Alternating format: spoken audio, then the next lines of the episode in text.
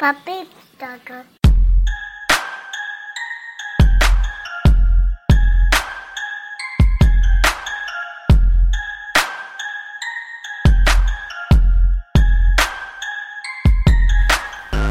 Welcome back to the BDSM show, the official podcast of foulweatherfans.com. Uh, as usual, I'm Billy. I'm Devo. Uh, thanks for joining us this week. You can find us on Facebook.com slash BDSM show. Uh, we're also on Twitter at BDSM show. Um, so I figure we'll get to uh, kind of a, a, running theme in the show. We'll start off with fantasy football.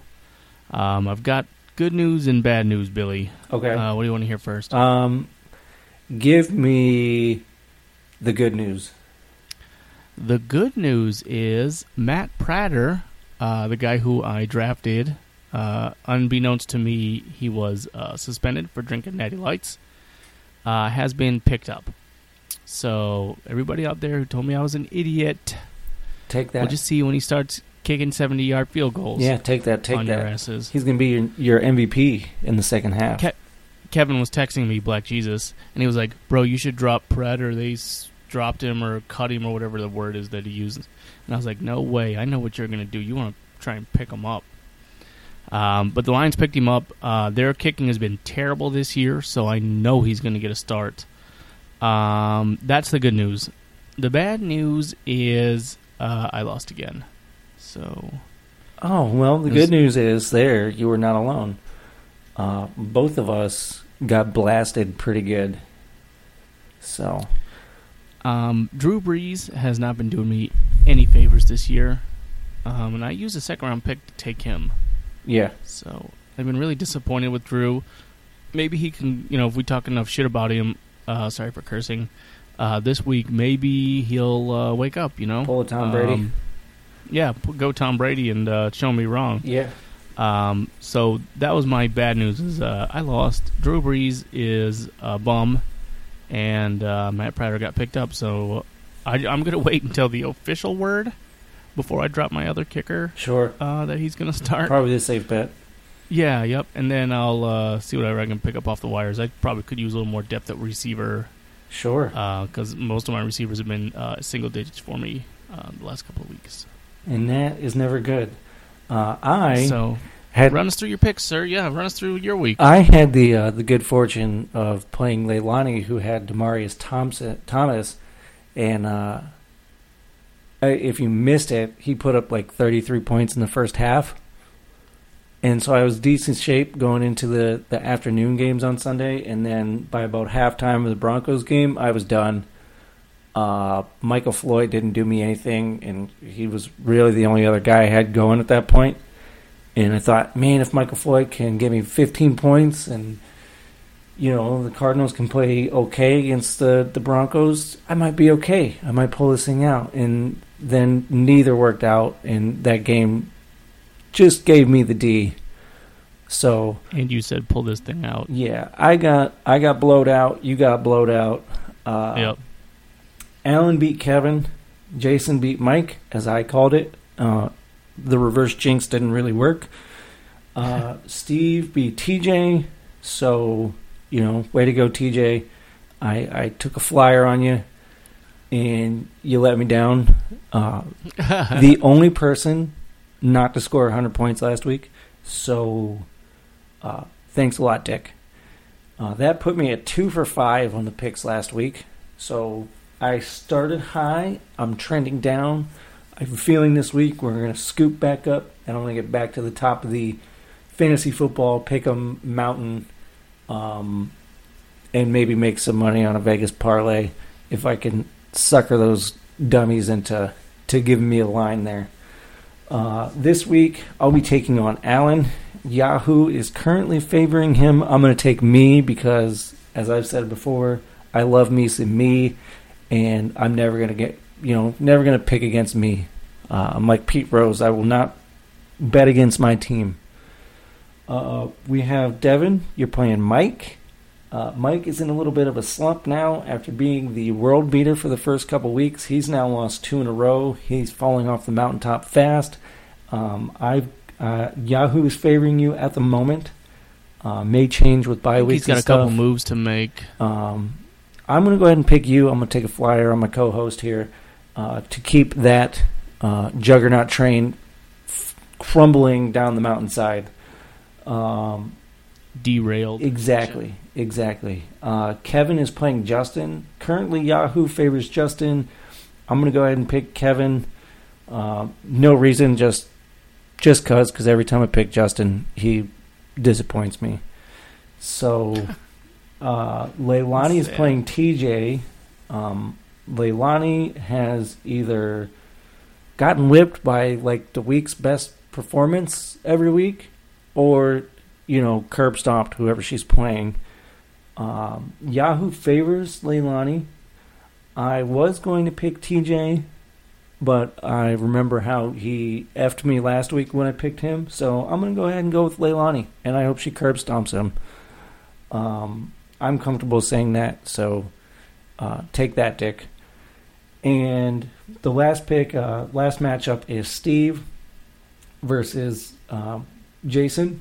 Jason being the lone undefeated team, and Yahoo's picking Jason. Again, I'm going to go ahead and pick Jason, who somehow is undefeated, having half my money league team, while my money league team is winless. I don't know how the hell that works, but uh, Winless. it is that way. Uh, the day LeSean McCoy scores a touchdown again will be like the first since week one. And that, curiously, was my most competitive week. Uh, it's been three, four weeks now of just utter disappointment from everybody on my team except Julio Jones. So um, hopefully we can get that, that yeah. ship righted. So uh, again, Yahoo's favoring Jason. I'm going to pick Jason and uh, maybe the reverse jinx works this week, but again, if he loses, I want him to score lots of points because hopefully that means the rest of my money league team is indeed putting up lots of points. So uh, now you go ahead. Oh, go ahead. You have Percy Harvin on your team, um, and you had him on the bench. I did. which I think was a gutsy move, but seems this week to have paid off. Yeah, Um, the fantasy football gods and the NFL football gods have decided that they uh, don't like Percy Harvin. apparently Um, he I- had he an did pretty good incredible- week one, but Three touchdowns called back last week, yeah, and I think it was the same idiot holding on at least two of them. yeah, that's where you um you have the the uh, soap in the sock party after the Yeah. game. Yeah, how does that how does that work? Like if you're Percy Harvin and like the same dummy holds twice, well, it gets caught. They all hold, I guess, right? So gets caught holding twice, and you've you know just run 80 yards or whatever it is for a touchdown. Is it like, hey guy, do you want to win or do you want to lose? You know? Yeah, I think you So- on the way back to the huddle, you give him a little sack tap, and uh, nice. you know let him know who's That'd be boss. great if the camera caught that too, like a quick little dick punch. Yeah, absolutely, absolutely. Um, last week, I'm gonna I'm gonna transition us a little towards NFL. Um, last week, you and I spoke a little bit about it, uh, Tom Brady and his um, decline, his he's waning uh, abilities to throw the football, Sure. and um, I think he's one of our listeners because you know after our our show after we recorded that probably three days later i must have read at least two other articles about tom brady and you know how he's been kind of falling off Yeah. um, so i really do think people are paying attention to what the uh, bdsm show was putting down especially um, tom brady Yeah. because I'm pretty sure after his, I mean, he first of all, we said he would need to walk on water to win, um, and he did just that. absolutely.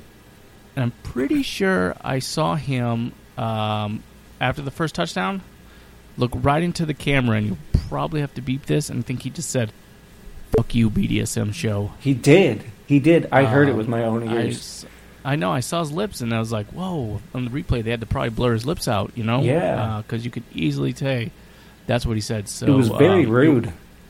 I agree, but you're welcome, Tom Brady. Yeah. Um, glad 'cause that's glad we could exactly what awaken that needed. beast in you. Mm-hmm.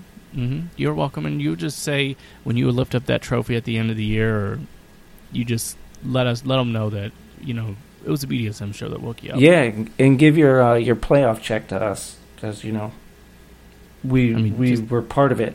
we were part of it. You and I, Devin, we were part of this. I mean, he's probably listened to the podcast like every week in the gym, you know, like every day. Yeah, as He's like, motivation. Those sons of let's bitches. let's see what these dicks are going to say about me this week. reminds me of a quote.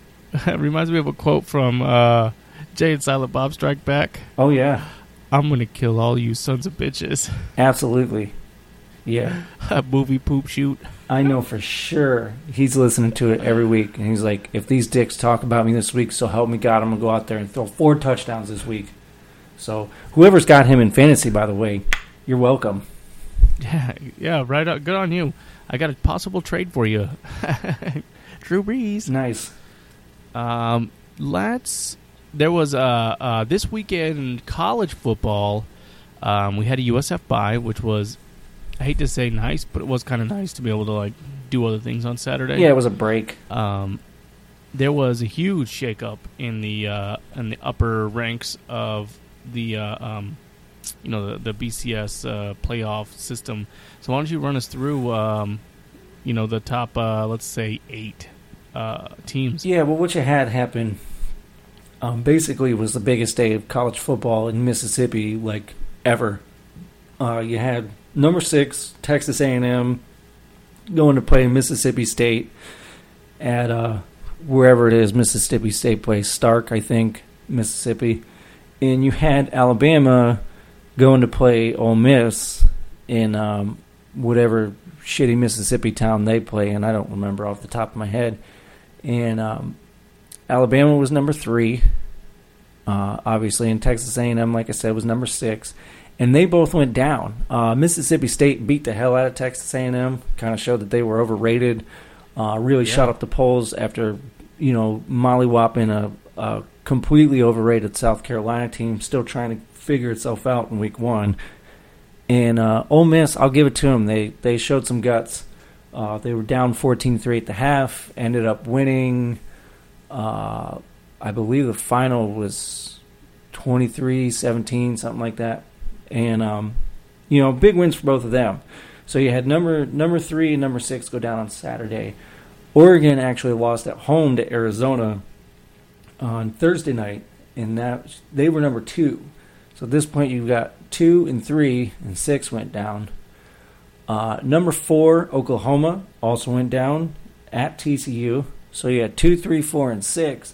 And then late night, I actually missed the ending of this game, so I completely missed this until like first thing Monday morning when people were talking about UCLA choking. I was like, what? No way. And go online, sure enough, uh, number eight, UCLA, lost to Utah. So basically, you had two, four, uh, two, three, four, six, and eight all lost in one week. And it's just, it's absolute mayhem. So then you have teams that were like 10 and 11 jumped to the top five because everybody in front of them lost. Sure, And it- because they're undefeated. It, yeah, it just what it reminded me of was 2007, which was the year that USF started off six and zero, and ended up climbing up to number two in the national rankings. And it wasn't it wasn't anything amazing that USF did. I mean, it, it was obviously it was a great run for us. It was exciting. You know, we beat we beat Auburn on the road when they were number 17. We beat uh, West Virginia when they were number I think number five uh, coming into our house. And so we had some really big wins, but we were launched to number two because everybody in front of us kept losing. You know, so for like those first six weeks of the season, somebody in the top ten, usually a couple teams lost every week. Yeah. So it was it was fun as a USF fan because you're watching all these other games, and this is the one time you're like, man, I really hope this team, this team, this team, this team, and this team lose. Right. Yeah, we never had that pleasure of like watching other games to hope that they lose so that we can move up in the rankings. Exactly. You know? So you know, like w- at the end of the week, Sunday morning, I'd be looking through the polls, going, "Okay, this team lost, this team lost, this team lost, this team lost, and this team lost." So realistically, I could see us jumping up to this spot, and before you know it, we're in the top ten. Well, then LSU loses, so they fall back, and, and a handful of other teams in the top ten lose. Uh, Oregon lost at some point, dropped them back when they were number two. Um, so we just slowly, slowly, slowly, but surely made our way up to number two. And 2007 was just that wild and wacky type of season where we ended up with a two-loss team playing for the national title in LSU, and they played a one-loss one-loss Ohio State team. Uh, you know, and obviously trounced them and, and went on to win their title or whatever, and and uh, that was just the type of year it was. It was like it seemed like every week, someone in the top five lost, and it you know it worked out so that LSU lost in the last week of the regular season to Arkansas, you know, for their second loss, and then dropped them out of the national title spotlight. But then the next week, during conference championship week, another couple teams in front of them lost and bumped them right back up into number two, so they could play for the title. It was just it was that wild and wacky type of season. And I think this year there was enough parity going in. There was a lot of uncertainty with you know the top five, top ten teams, like how solid they really were, and now you start seeing it. You know, now we're we're five, six weeks into the season, and now you've got five of the top eight lose in the same week. And the bright side for all those teams is that all those other teams lost. So now, even with one loss, they're not out of it. Right. You know what I mean? Kind of Like- uh, up for grabs. Yeah, you you can get right back into it next week, blow somebody out, and somebody else in front of you loses. The thing to watch this week will be um, I'm not sure if either one of them has a bye week this week, but Mississippi and Mississippi State are both doing things that they haven't done uh, in Mississippi's case since the 70s, and Mississippi State since ever. So now you've got this super high of beating, you know, top five, top six team, and now you've Yeah, been be launched, and they're both tied for number three in the AP poll. So now you've got all these people telling you how awesome you are, and you just had the greatest greatest week of your life. It's real easy to have that letdown next week. It's hard to hit the gym like you did two weeks earlier. You know. Yeah, and especially against the SEC. You know, and we we rail on it all the time because there's an SEC love fest circle jerk going on around the country. But Uh-huh. it really it is a good conference, and it, it's one of those you you just can't you can't have a, a letdown week, or you're going to get kicked in the gonads, and you're going to find yourself back on the outs. So it'll Yeah. be interesting to watch the two Mississippi schools going forward to see how they handle all this outrageous success that they've never had. You know what I mean? It's just like they haven't done it before. They don't know how to handle it. Not only does do the players there not know how to handle it because these schools have been crap for you know at least a handful of years in Mississippi's case in Mississippi State I don't remember the last time they were relevant Right. you know so it's like not just the players don't have any experience with this the fans really don't have any experience with this and the, the university itself doesn't have any experience with this Right. you know what I mean? Like this is this is an entirely. It's not a case like USC where in the mid '90s they were down for a few years, and then in the early 2000s, you know, Pete Carroll gets him back up, and it's just the players that haven't experienced this before. But there's a lot of people around the program that have that can you know keep them focused. These schools just aren't aren't um, they haven't they haven't enjoyed this much success. So it'll be interesting to see how they do going forward. But I think you're going to end up with them losing a couple games. Florida State has not looked good, so I think you could see them lose a game or two. I just think at this point, this is a perfect year to start the playoff I agree because it's Yep. going to be such a cluster at the end of the year. You're going to have so many teams with one or two losses, you know, maybe even three losses. That this committee, That'll be nice. yeah, this committee is actually going to have to do their job and and work to make a selection, you know, and to come up Well- with four teams. And I think years like this, if we have another year or two like this going forward, they're going to have to expand the playoffs because you can't just be awesome. yeah, you can't just arbitrarily choose four teams and go, well, you had the most impressive two losses out of these 15 teams that all had two losses. Right. You just can't do it. So at some point, and, and this is why during BCS, I always rooted for chaos because the BCS was a flawed system, and the only thing that could take it down is chaos. When you have so many teams at the end that can all make a case to be in the top two in the national title game, or a shared. someone title. is yeah someone's always going to get left out and in large cases in many cases several teams would get left out and so now you've got full conferences you know yelling and bitching about how the bcs sucks and lo and behold what happens they come up with a playoff. You have a few more years like this and i'll continue to root for chaos because it's fun. You know when when everybody big teams are going down week after week it's just fun. You know because then the next week is well what big team is going to lose this week? Right. and so i i will continue to root for chaos and i think we have another two three maybe four years like this you're going to have to see an expansion in the playoffs you know it's going to have to happen and expanding the playoffs is good for everybody it's good for teams it's good for uh, the bigwigs' wallets. It's good for the fans because fans can't get enough football. I, I just Right. think it, at some point I can see them first expanding to eight, but within the next decade, I wouldn't be surprised if they're up to sixteen. Wow, that would be a long ass tournament. You know, you're talking about an extra month of football, Well, tra- And that's- traveling. that's really what what you're getting in the NFL. You play NFL up through December, and then January is playoffs. First week of of, this, of uh, February is the Super Bowl. yeah, that's true. So I could see I could see a scenario where they do this, and you know they start the playoffs. And this I've long said this was the the perfect way to go about this is start the playoffs when you start the bowl season. And Yeah, because I you, like that. You know you have bowl games on December twentieth that no one gives a crap about anyway. Nobody's really watching them anyway, so you're not going to damage the ratings too bad. And who knows? Maybe you get more people to watch it because they're like, "Oh, football." Well, then I can flip back over here to football football, football, football. You know, Yeah. so I'd say start the playoffs when you start the bowl season, and each successive week you play these these bowl games, you know, or the playoff games, and then you only end up pushing the championship off another week from where it's been lately anyway. Because the way it's been the last five, six years, it's been the second week of January as it is. So you can't tell me that the schools are concerned about the students and their testing when they're doing this anyway. You know what I mean? So Yep. play the playoffs.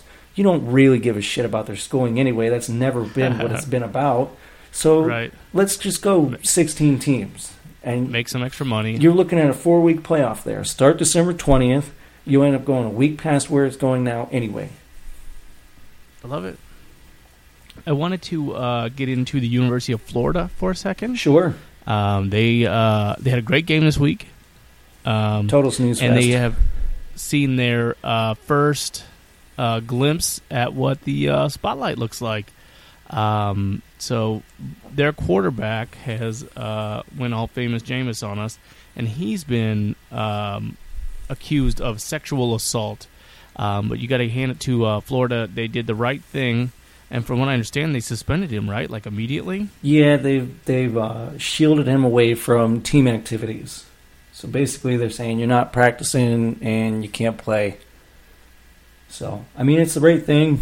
Um, given the history of Florida and Florida State and Miami, and them willing to um, I look the other way when guys are making dumb mistakes off the field. Yeah, I wonder- their, you know, track and field uh, sports as opposed to football. Yeah, I just I wonder baseball. if Florida State hadn't botched the Jameis Winston thing like they did, and if domestic violence with Oh, athletes wasn't front and center in in the media because of Ray Rice and Jameis Winston, you know, and Adrian Peterson and all that, would Florida have actually done this? Would Florida have gone, okay, we have to suspend you now? Or would they have said, well, we'll wait until the investigation happens and then, you know, when the charges come down, then we'll handle it then? Because he's innocent until he's proven guilty. Because, I mean, That's the American way. they've had thieves, um, they've had murderers on Yeah. the team. Like, this is Yep, Aaron Hernandez. people getting in fights outside of campus all the time. Like it, it- Florida, Florida State, and this is not to say these are the only two in the country, but as far as in the state of Florida, this is what we know. And we yeah we get a lot of exposure to these two schools, Yeah. so this would be why you know we know a little bit about them. Yeah, they've let a lot of stuff slide. I mean, you look at in '99 when the Seminoles were making a championship run, and it came out that Peter Warrick. Uh, I think the situation Coles. was they were paying for clothes at Dillard's with like a fraudulent check or something like that. Uh, Peter Warrick is a superstar, and he was he had a Heisman campaign that year. Uh, he ended up getting derailed because they suspended him for two games. Um, Laveranues Coles, who was not having a Heisman campaign, was kicked off the team. Yep. Peter Warrick comes back two weeks later. Oh, everything's fine. You know, he's clearly a criminal. They felt the need to suspend him and all that stuff. But we're willing to look the other way because he's got a Heisman candidacy to tend to. And we have a national title to win. So we'll let him back. But Laveranues Coles, you suck, so get out. Kick rocks, Yeah, and who who got the last laugh on that deal though? You know, Yeah, well, Laveranues Coles ended up having a better NFL career, surprisingly. right? And you remember like when he would do Monday Night Football and he always announced their schools and stuff like that. He'd always uh, he would always mention his high school as opposed to uh, Florida State. And rightfully so. Rightfully so. Yep. He was wronged. You know, I feel like if you keep Peter Warrick on there, you have to keep Laveranues Coles. I agree. I mean, I think, and now I think it would happen. I think you know that they would either keep them both or ditch them both. Yeah. Um, but that's just because of the spotlight that they have now. You know, no one's there to tweet that uh, you know they saw Laveranues Coles walking around in a new suit or some you know gator shoes or something like that. So, Yeah, exactly. So yeah, Um, all that it just makes me wonder if the current media environment with domestic violence, both sexual assault and you know beating people, if it weren't the way it it, it was it, it is now, would Florida have said we're going to suspend him indefinitely until we figure out what's going on with the investigation? I just don't think they would have. Given Florida's track record, I don't think they would have. But we will give them the benefit right now Sure. uh, for doing the right thing. You know, go ahead and put the kid on the bench, especially. It's, and you know what? They don't have a season on the line. You know what I mean? it's easy to do that. Exactly. Yeah, right. It's easy just to grab any any dummy off the field and just say, "Oh, you got to ride the bench so we can get to 500." Big deal. And to be fair, Uh, too, it, it is the freshman quarterback that they they don't necessarily they weren't planning on relying on this year, and they kind of just threw in because Jeff Driskel sucks, like out loud. He does suck. So, I they have their senior quarterback to turn back to. In the meantime, but I don't. It's just it's not a good situation, and this is not to say that you know they should take it lightly or anything like that. They do. They are for sure doing the right thing. Um, I just I can't help but wonder if, if the current climate, media climate, was different, would they have done it? I just don't think they would have. So I agree. Um, the uh, the old conference shakeup uh, rumor mill has uh, reared its ugly head. Um, I guess Billy, you saw an article uh, about maybe an ACC shakeup, um, maybe trying to get some teams out of Conference USA. yeah, um, or well, you know, Here, here's what. Um, in this, I put as much faith into this article, air quotes article I got you. on. Uh, it's basically what what it basically amounts to is an A- AAC blog. Uh, from what I've been told, it branched off from the comments section on the Big East blog on ESPN. So that tells you how much uh, legitimacy there is to it. Um, he basically said that he he summarized the week for the AAC and then said that the Big 12 is looking to expand again and they'll probably take four teams and it will probably be USF, UCF, ECU, and Cincinnati. I put zero faith into any of that happening. Um, I could see somewhere down the line if USF gets the ship righted, I could see them taking USF and UCF for the simple fact that apparently their ratings aren't doing well because all their best markets are in the same area, and Right. the rest of their markets are smallish. Uh, Ames, Iowa, turns out is not a huge market. Uh, right. West Virginia's got a decent market, but it's West Virginia. You know, Yeah, and Morgantown's not very big. yeah, and you know Baylor.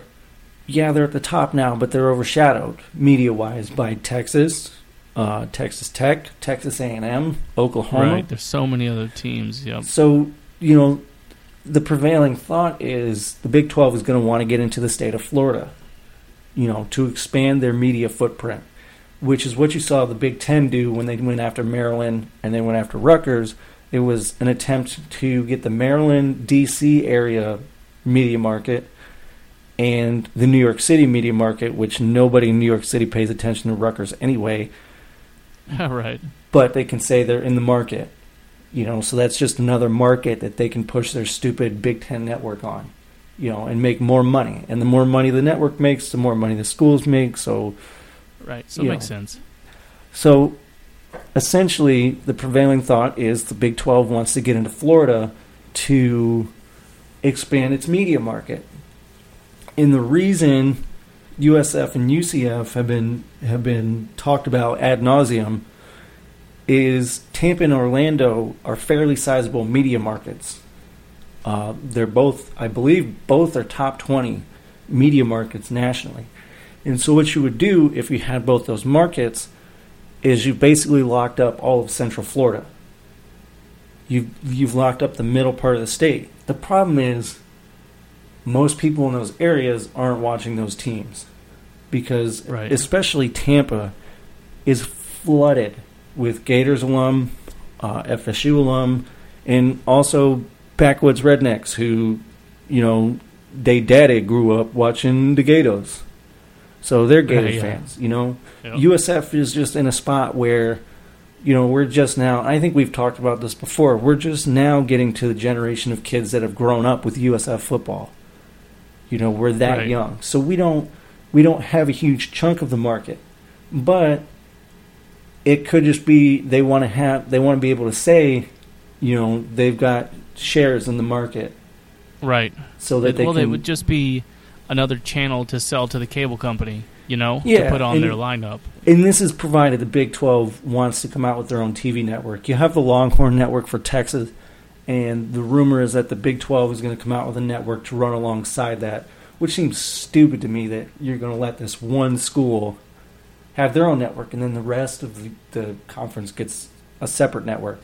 Is weird to me, but apparently Texas holds that kind of clout because if they wanted to, they could separate and do whatever the hell they want to. They make that much money. Um, but supposedly true. the Big 12 is trying to get a network launched, and apparently just having teams in the region means they can, you know, push that package in that region. Monetize, yeah. and and put that on on more TV sets, more eyeballs, air quotes, on their product, even if they don't own the market. So yeah, I agree. So um, I'd be interested in seeing USF move to one of the power conferences, if you will. yeah, Um, I you know, because they I don't they know were in the going to Big happen. East, and You yeah, know? I agree. And you know. and the other one, the uh, the other rumor that I saw from you know more Twitter blowhards is that um, Miami is being talked to. Someone's getting in their ear and telling them that if they were to go to the Big Twelve with UCF, they would make more money there. Number one, I'm pretty sure they already make twenty million dollars a year just off media rights in the ACC. Number two, the Big 12, I think, right now is at like 22 or 24 a school for their media rights. So it's not a huge increase. And it also doesn't account for the fact that they would have to buy out their grant of rights that they signed with the ACC for like $50 million or something like that. That they would have to pay to get out and be able to use their TV rights, their third tier TV rights. That's like the local packages and shit like that. So I don't see Miami leaving. However, if they did, the thought is if they went to the Big 12 with UCF, then suddenly the ACC has a spot open for a Florida team to get it back in the Florida market that they just lost with Miami. Um, plug in USF, and yay, we're in the ACC. If I had to choose a scenario, I would prefer the ACC. Number one, it's easier.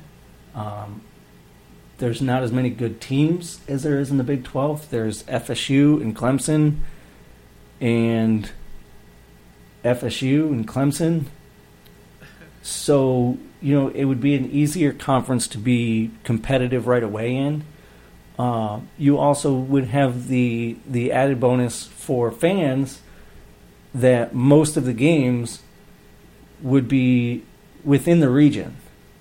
You wouldn't have to worry about booking flights to El Paso or, you know, booking flights up to Hartford, Connecticut, or booking flights to, you know, West Virginia somewhere. So, you know, most of the games would be drivable. You can drive to Tallahassee. You can drive to Atlanta to go to the Georgia Tech game. You can drive to the Carolinas to play North Carolina, Duke, Wake Forest, NC State. You know, it, it's not a terrible drive. It's a one day drive. You could be up there in, in, you know, eight to ten hours, depending on how you drive. So, you know, that would be fun. And we would get a shot at making Syracuse our bitch again. And we would get a shot to, to you know, give Pitt a shot to the nuts for getting this whole ball rolling in the first place. Right. So I would actually prefer to land in the ACC. I just don't see Miami leaving for the Big 12 for, you know, an extra million or two. And the one thing that would give this some kind of legitimacy, these rumors going around that this stuff is kicking up again, is that supposedly the AAC commissioner, um, Aresco, Mike Aresco, is trying to negotiate with ESPN to get the conference more money. Because with the last media deal, we kind of got effed in that all the teams that brought any value to it took off because ESPN told them to. And so we ended up with two to, I think like two and a half or three million a year per school, as compared to the 18 and up for every other conference. And supposedly he's trying to renegotiate a little bit. Um, I don't know, ratings may have been better than ESPN expected. Um, but he's trying to renegotiate this, which is supposedly putting pressure on other conferences that might need to act. It's putting pressure on them to act faster. So, you know, there's people saying that if it happens, it's going to happen within the next month or two. But again, I don't put much faith in it. Um, when it comes to this realignment stuff, it's basically I'll believe it when I see it. Yeah, it really has to actually physically shake out for it Yeah. to be done. Because, I you mean- because things change so quickly. You talk rumors wise, if if rumors went to fact, we're in the Big 12 already as of like 4 years ago. You know? So Right. we're clearly not. We're still in the American Athletic Conference.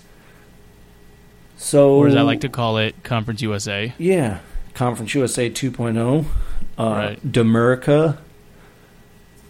I, it just I. Once we get into another conference, I'll finally believe that we're getting into another conference. yeah, yeah. That's the way I look at see it. it on the schedule. I'd like to see ACC also for the basketball aspect. I think it would be a lot of fun teams to Yeah. bring into town, and you know, to, to for that aspect of it, I think it would be awesome. I think it'd be great to see the Tar Heels or Duke in in, Sure. uh, in the Sun Dome, you know, and be able to just go buy fifteen dollar tickets to go see that happen. It'd be amazing. Yeah, it would be great. You know, we get a shot at hosting some of the tournaments. I mean, it would be really cool. Um, I want, I wanted to just touch on USF. They were off last week. They got uh, ECU coming this week. Billy, who do you got? Give me, give me super fan pick and give me realistic fan pick. Well, super fan Pick tells me we come out, punch ECU in the dick, um, be the the most physical team they've played so far this year, and just shut them down defensively. And Mike White shows that you know, and he's been showing signs. Mike White's been a little bit better. Um, he shows he's finally put it together. He puts his best game together. Sean Price, you know, is finally getting into action. Uh, Dante Welch doesn't drop any passes. Uh, we do have Andre Davis coming back for the game. He goes off, scores a couple touchdowns, 200 yards receiving, and you know we upset ECU for homecoming. Um, realistically, we played well against Wisconsin defensively, but they're run-oriented offense, and I believe they lost this last week and didn't look good doing it. Um, ECU, their offense will be a little more like NC State. They're going to spread it out. They're going to throw it all over the place. And until our defense shows me that they are capable of stopping that, it frightens the crap out of me. So we really need the offense to play ball control, uh, melt the clock, run the ball a lot. We need Marlon Mack and D'Ernest Johnson to just dominate on the ground because if the other team doesn't get the ball, the other team can't score. So hopefully we can get the running game going. Mike White can hit a few passes to loosen up the defense, you know, to keep the run game, give them some room. Uh, realistic fan says it, it'll probably end up a loss. However, I am going to go into it as super fan and, you know, hope that we win by, say, 15, 20 points and, and get the ball rolling to, you know, not lose Get us to game. 500. Yeah. Yeah. get us to 500. Because I mean, at this point, we're two and three, and realistically, before the season, I thought we'd be three and two at this point. So we're not that far off. Six and six is still attainable. Uh, Memphis looks a lot better than everybody thought. Um, they really put it on Cincinnati. Cincinnati's defense is terrible, and I believe when we play them, uh, their quarterback, starting quarterback, is hurt, so maybe he'll still be out by then. So I mean, if we can, if we can even keep it close with ECU, I think it gives the guys confidence going forward. And there's no reason we can't win four more games down the stretch, and you know get back to 500. So I'm still I'm optimistic for the second half of the season. Uh, win or lose against ECU, I think we're in good shape heading down the stretch. I agree. Um, yeah, and you know this will be get back, at, get home, play another home game, uh, homecoming. You'll, you'll- I think if you got a shot at it, it's this week. Uh, Absolutely. so, um, I want to kind of move away from sports now and get into a little uh, parenting.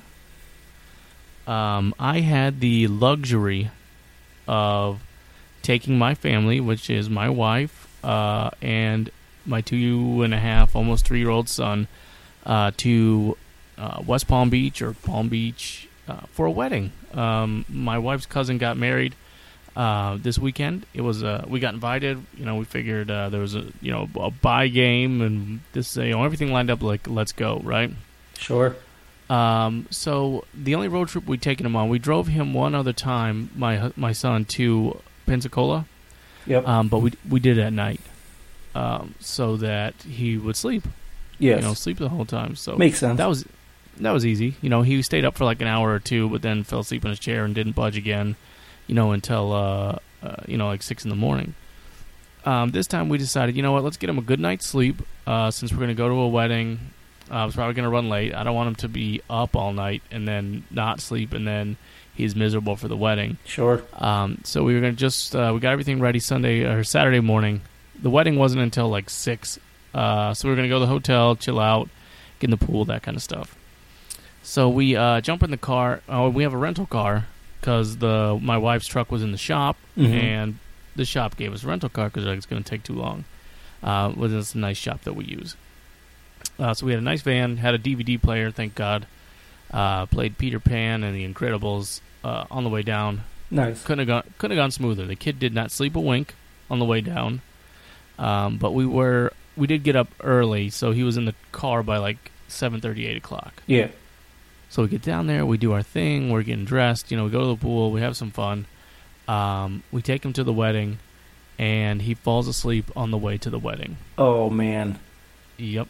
That's bad You know- news bears. Yep. Well, we tried to get it. You know, we we tried to do the pool so we could wear him out. You know, swimming him all over, keeping him in the sun, Yeah. um, so that we could get him down for a nap. We went back to the hotel room. You know, we turned all the lights off, put the AC down. You know, we just kind of laid there. Hopefully, he thought he would just get bored and fall asleep. Yeah. No, he was too excited. You know, it's a hotel. Yeah. There's too much new stuff going on. Right. Exactly. So he falls asleep on the way to the wedding, and I'm like, oh, dadgummit. Yeah. So Not in those words. at this point, you either you're left with the option of staying in the car for the wedding while he sleeps, or you try to keep him up. asleep on your shoulder, which usually doesn't So- work out. so well we we were there early um you know we we weren't quite sure we didn't know our way around and it's at her cousin's place which is out in the sticks Yep. Um, so it's 20 minutes away from this hotel, which isn't too bad. 20 minutes isn't bad, but you know, when part of it goes down a dirt road, you know, you're in trouble. Yeah. Um, so we get there and we're like 45 minutes early. So we look at each other and we're just like, you know what? We're just gonna chill in the car. You know, Sure. you know, give your phones, uh, plug your phone in, browse Facebook, whatever. We're just gonna chill here until like the very last second. Yeah. Get the boys some sleep. Right, exactly. Um, so we're sitting there, the boy's asleep, um, and he starts waking up like mm, 10 minutes before we're supposed to go to the wedding. So we're like, and he had only been asleep for like 45, well, maybe an hour. Okay. Um, he was pissed off.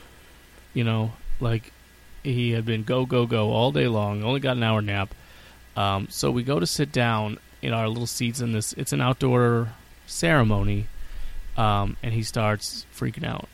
You know, like I want to water, I want to go down, I want to see the ducks, look at the horsey, Of course. A- and um, Jen, my wife Jen, she's like, "Get him out of here," you know, like that face, you know. and I'm like, uh, "We get him out of here, like uh, you know, choke him. What do you want me to do?" um, so I walked down, uh, like any good guy would do. I found the beer tub Yeah. um, and me and Finn ha- hung out by the beer tub, and I so I missed the I missed the actual ceremony. It looked nice from you know 150 yards away. uh, I think I think they were enjoying themselves up there. Um, I had a couple of beers while I waited. I let Finn just play with the ice. Uh, he ate some ice out of the beer tub. I hope it was okay. Nice. He didn't seem to get sick.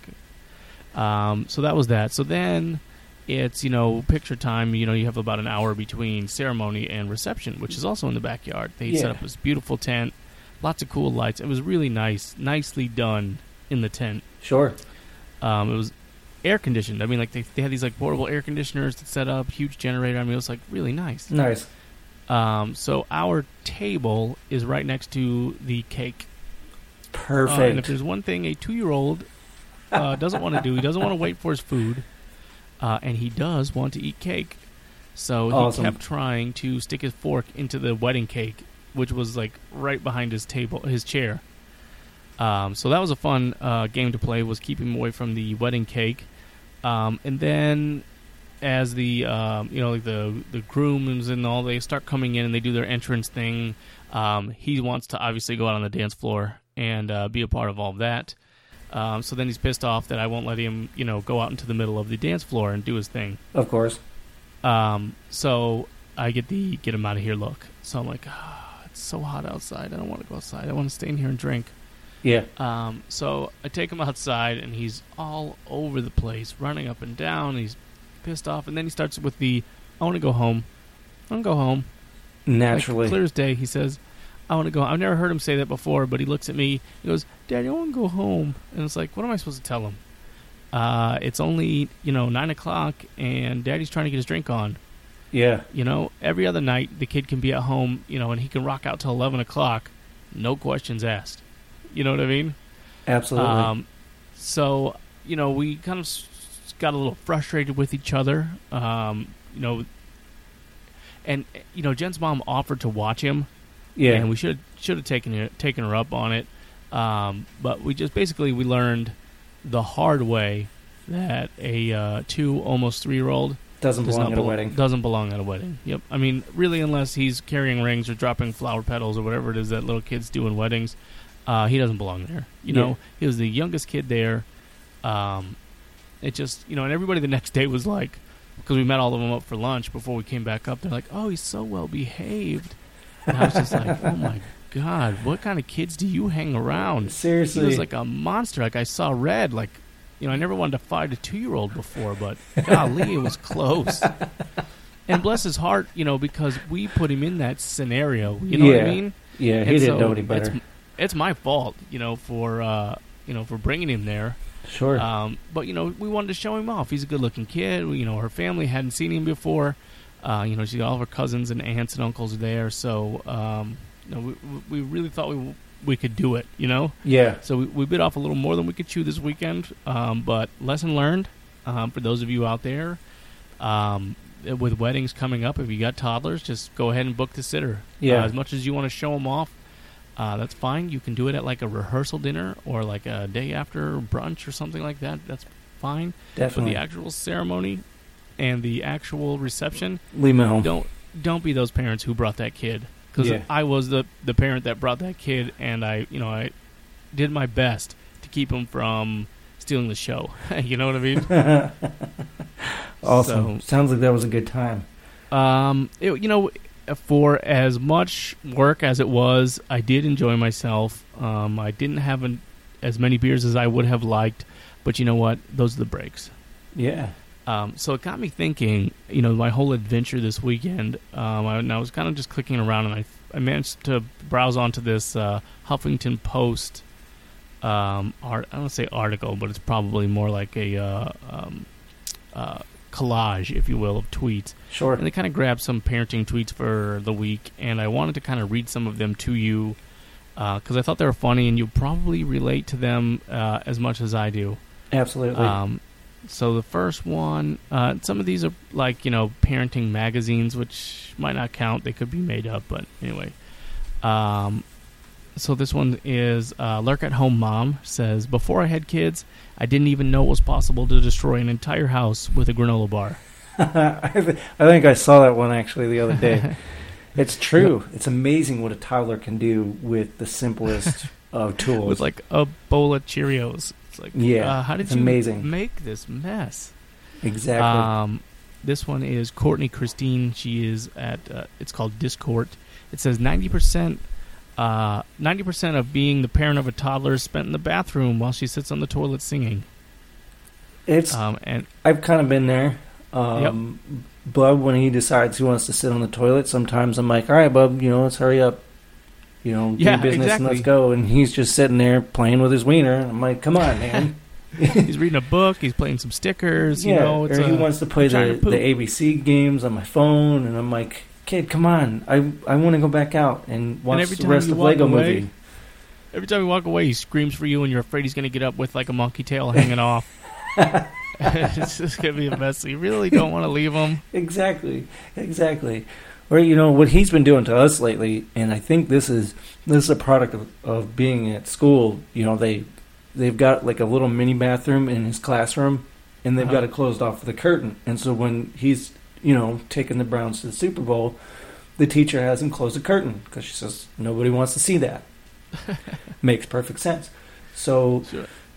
the other night, uh, Heather was home with him, and he said, "Mommy, I gotta go poop." So he runs to the bathroom. He sits in the toilet, and she was going in there to turn on the light and sit with him. He goes, "Mommy, get out!" and slams the door on her. And Right. then you you're, know, like, scared. yeah, and then so he shuts her out. Doesn't want her to watch him, which I get. Who wants someone to watch you while you're pooping? It's just weird. And so he's excited and opens the door I and says, mind. "Mommy, come! Mommy, come!" And look, a turtle. And there, you know, he's got a little man-sized turd in there, but he doesn't want to be watched. Sometimes Ben will go. He'll look at me. and He'll go hand. He wants to hold my hand while he's deucing. I'm like, this is so weird, bro. Like, why are we holding hands and just a turd sign out of your butt? Oh, it's terrible! It's terrible. Um, this one comes from Paige Kellerman. She says, uh, "For someone who tried to put his shirt on through the armhole this morning, the two-year-old sure bosses me around a lot." it's true. They're the boss of everything. yep. Um, Cordy Jones says, "I should have just named my son. Don't touch that." Nice. Yeah, Which I get that true. a lot. Right, we're out in public. Hands off. Don't touch that. No, don't move that. Leave it. Yep. No, put it Leave- back. Bub, you better put that back on the shelf. Oh, don't drop. Oh, now we got to Yep. pay for Uh, that. Yep. Um, this is called bad parenting moments. Um, people who claim that the most beautiful thing to watch is sleeping children have never watched anyone do their dishes. so they're insinuating that it's better to watch someone else do your dishes than it is to see your, uh, uh, you know, your child sleep. I would say, as a man, it's probably about equally beautiful watching your child sleep and watching your wife do the dishes. and or the laundry and or vacuuming and or ironing your clothes. How about uh, Bizarro Mark? If you've ever given, given a kid a kazoo as a party favor or a gift, just know that that kid's parents hate you. it's true. You know, I had uh, I had uh, my cousin. I was the oldest in my. I'm the oldest in my family, the cousins and everything, by five and a half years. And so one of my cousins, I think, had a birthday coming up, and it, he was going to be I like three or four, something like that. And we were at Walmart. My mom and I were at Walmart looking for presents for him, and I saw a megaphone complete with police siren and everything. And I thought, Mom, Jackpot. I bet, yeah, I bet he'll love this. And she said, Sure, Aunt Lori won't, but let's get it. And so, from what I gathered from conversations um, with Aunt Lori and, and the cousins, he played with it like once and it got locked away in a closet. nice. So, Uh, also, thank your cousin Billy for that gift that you got to use for 10 minutes. absolutely. Uh, Tara Brown says parenting is stressful because when kids are loud, they're annoying, and when they're quiet, they might be about to lose a limb. Yeah, yeah. It's it's when they're loud, you want to tell them to shut up, but when they're quiet, you're thinking, "All What's right, wrong? What just happened? he he's quiet. He's normally you know loud as a train rolling through town. What is he getting into? No, I agree. If, if I if I have Finn out and he's not in the same room as me, and he's going, going, going, loud, loud, loud, loud, and all of a sudden he's quiet, I'm like, um, what He's just pooping. happened? He's pooping Yep. in the corner. Yes. uh, um, uh, this is from Mommy Land Rants. This is a pro tip. If one of my kids says, close your eyes and open your mouth, you should never, ever do it. that's that's good life advice. I'm going to be honest with you. Yeah, I think anybody tells you close your eyes and open your mouth. That's a pretty good idea Yep. not to, You should not do that. especially toddlers who are just as likely to put their turd in there. Um, let's see. I'll, I'll give you two more. Let's see here. Um, uh, comparing pet own uh, comparing pet ownership to parenting is like saying, uh, owner is like comparing the ownership of a cat to the ownership of a lion. Yeah, I could see that. I could see that. There was actually, I think there's a story we had come across our wire feed about how people were were treating their pets like their babies and just like how weird it is. And I would say I thought that I was treating my pets like our children, you know, when we had just the two dogs and then we had a child and it, it doesn't it's there's no comparison. Um, Yeah. you know the the pets are unruly at times. Toddlers are unruly all the time. Yeah. Yep.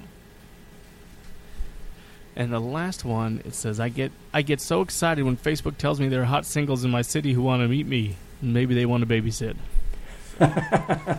Nice. it. There's a collection of uh, parenting. There's some other ones in there that were kind of lame and contrived, uh, so I spared you those. Um, so that's about what all I've got for you this week, sir. Um, I do have a quote, if you're interested. Sure. Um, Hit me with it. this one, this one is from the modern day Tony Stark, uh, Elon Musk. Uh, he says this. He's the CEO of two companies, two fantastic companies, Tesla and SpaceX. Uh, and he said, "I would like to die on Mars, just not on impact." Nice. So, so that's all we've got for you guys this week. Um, thanks for thanks for listening in. I appreciate it. Um, Billy, anything? Uh, check out the website, foulweatherfans.com. Uh, check us out on Facebook slash BDSM Show, at BDSM Show on Twitter. Uh, my uh, foul, foul Weather Fans Twitter is Billy Bosox, FWF. That's where you can find me on Twitter if you'd like to make fun of me. So there's that. There you go. And I'll probably have to make one of those here one of these days. So uh, probably work on that this week. Yeah, maybe uh, Devo sucks at fantasy football, FWF. Yeah, that could it fits perfectly. um, so thanks for listening, guys, and we'll catch you guys next week. Alrighty, guys. See ya.